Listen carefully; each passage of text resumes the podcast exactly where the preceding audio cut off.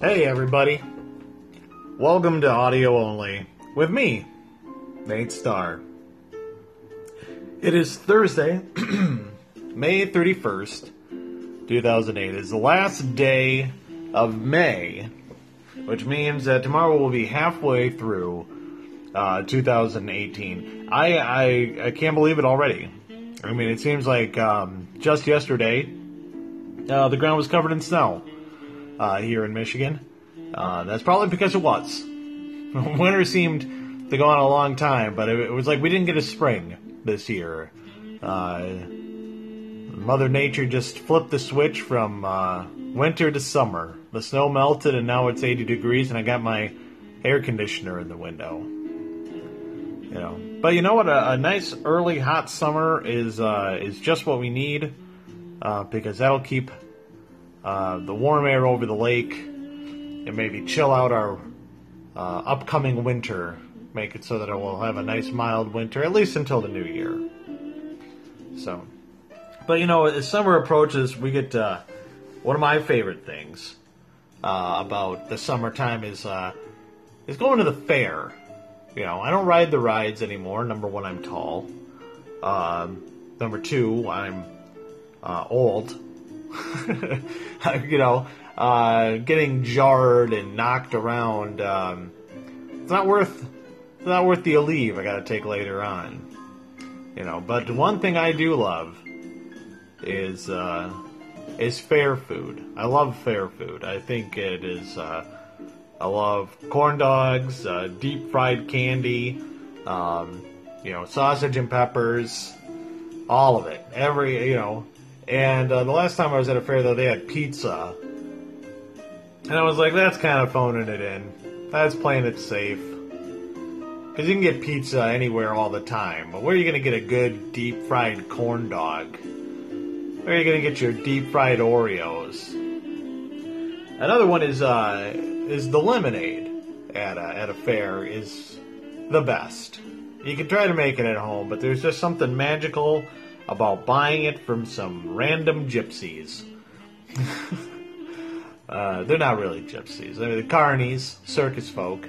Um, but I mean, it's it's a long way from the trailers of going around the the country and everything. But uh, there's still that that that history, that that stigma, that you know. Uh, it, it is delicious. I love it. I bought the this year. I was at the Tulip Time uh, fair, and I bought uh, I bought the large lemonade uh, because uh, you just gotta. you just, I mean, it's too good to pass up. And you know, I bought the one large, and I shared it with my wife. That's how I know I'm getting old. That I'm willing to share food um, and drink because I used to be real against that, but. But the other thing is, is uh, the smell of the fair. Like, um, you know, like uh, there are certain things when you smell it, it makes you go, "Oh man, that reminds me of this thing or that thing." You know, they the the olfactory senses unlocking memories in your brain. When I was a kid, you know, back uh, in the '80s, when everybody, you know, you could smoke anywhere you wanted, and um, there's like the smell. Uh, if you can get if you if we get the hat trick, it's the smell of cigarettes, diesel, like like oil, gasoline, and um, fried food. It's like if I if I hit two of those, I'm like, oh man, it almost smells like a fair. But if I hit three, oh, suddenly I'm I'm craving I'm craving a corn dog, and I'm hoping that somebody will ask me to try to play one of their rigged games for a stuffed animal that no one will ever cuddle with because they're big and and hard to use. I, I, I've had unapologetically though. I will. Uh, I, eating fair food is my favorite thing.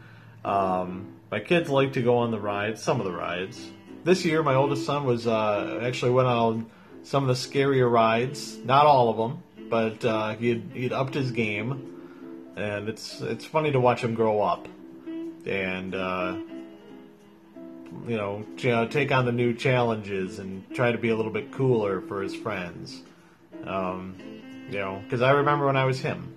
You know, I remember when the when the doctor was me. So it's a uh, it's kind of cool to sit back in the parent role and uh, and watch your kids experience the cool things about growing up, or you know just the the social cues of growing up.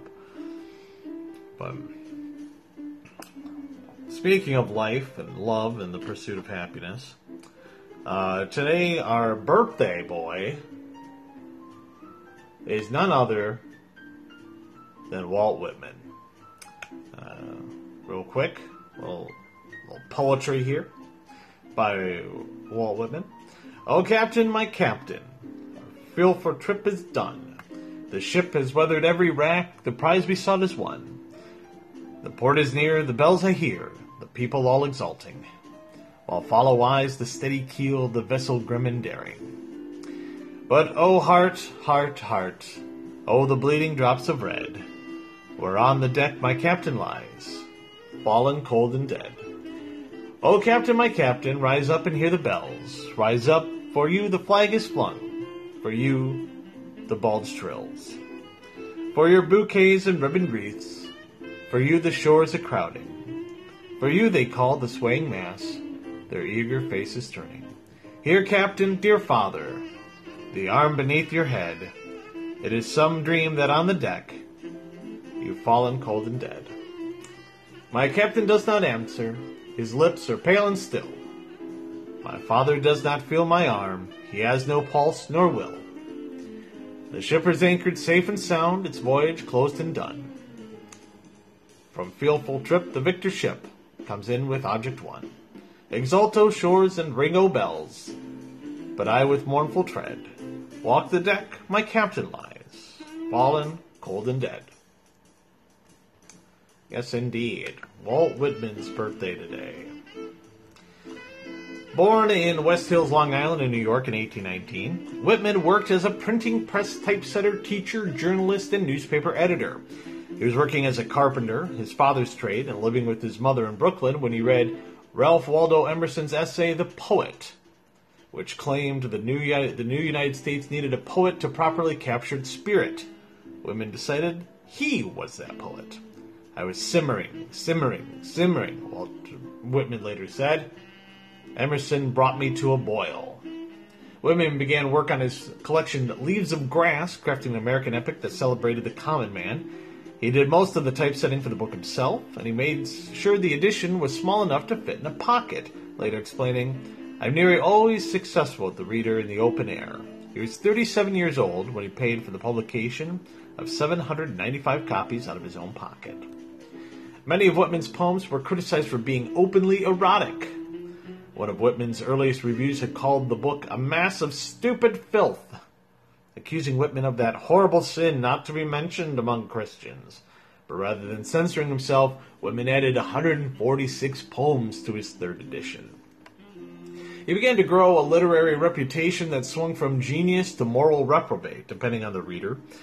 Uh, Thoreau wrote, it is as if the beast spoke.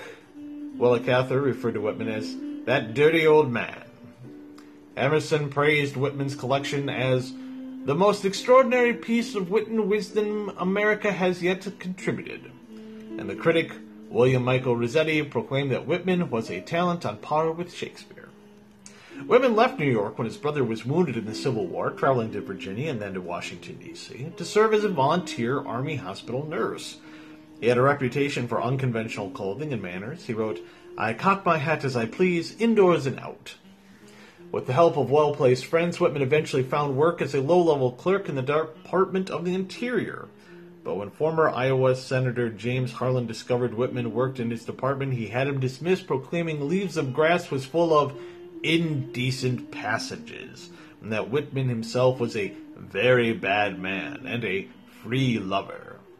Whitman's friend William Douglas O'Connor immediately came to his defense. He arranged for Whitman to be transferred to the Attorney General's office, and he published a pamphlet refuting Harlan's charges titled The Good Gray Poet, A Vindication. The small book praised Whitman's nobleness of character and went on to quote from positive reviews and to ridicule Harlan as an underread Philistine. The pamphlet became more than a vindication, it helped to radically alter the average reason, reader's perception of Whitman as both a writer and as a man. Out with the image of the body nonconformist and in with the good gray poet, the nickname for Whitman that is still popular to this day.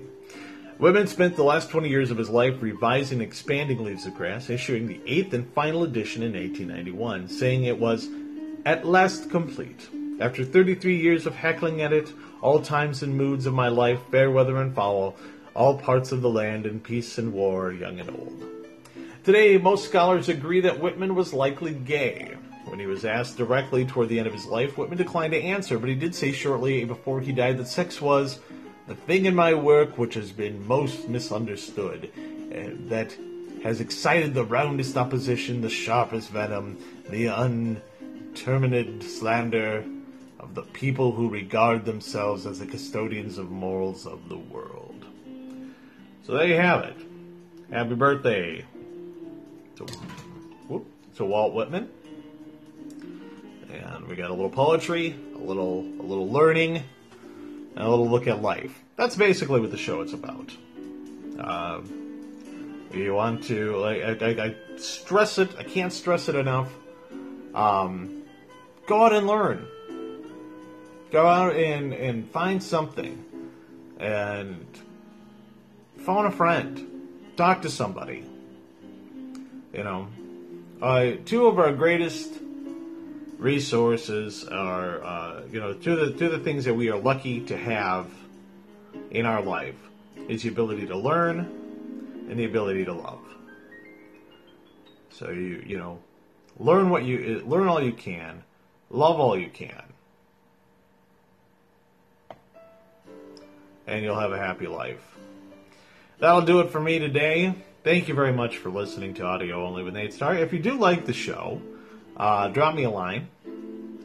Uh, you can applaud. You can leave voicemails on the anchor, and um, but yeah, take a take a look. You know, share it. Let people know about it. And uh, again, thanks for listening. Do me a favor, and just be careful out there.